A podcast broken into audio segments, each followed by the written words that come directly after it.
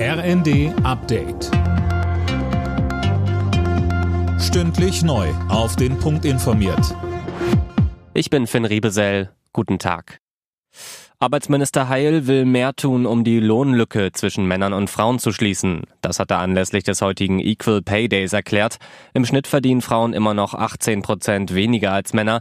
sieben Prozent davon gehen auf Lohndiskriminierung zurück. Heil sagte: Wir sind vorangekommen, zum Beispiel, weil wir den Mindestlohn eingeführt und jetzt erhöht haben. Das hilft vor allen Dingen Frauen.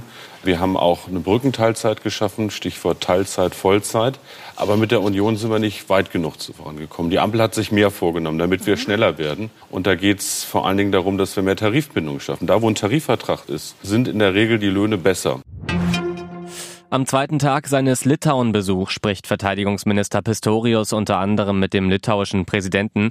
Es geht um die weitere Zusammenarbeit mit dem NATO-Partner. Bei einer Militärübung litauischer und deutscher Soldaten bekräftigte er zuvor: Wir stehen fest an der Seite unserer Verbündeten. Und weiter: Die Bundeswehr leistet hier ganz, ganz existenziell und essentiell Wichtiges.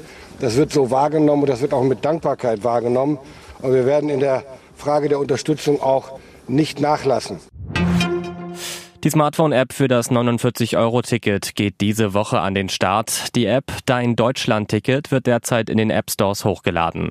In zwei bis drei Tagen dürfte sie verfügbar sein. Anfang April soll man dann die Tickets per App buchen können.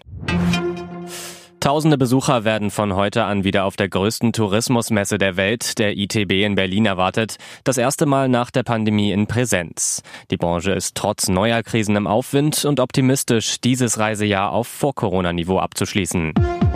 Alle Nachrichten auf r n d punkt d e.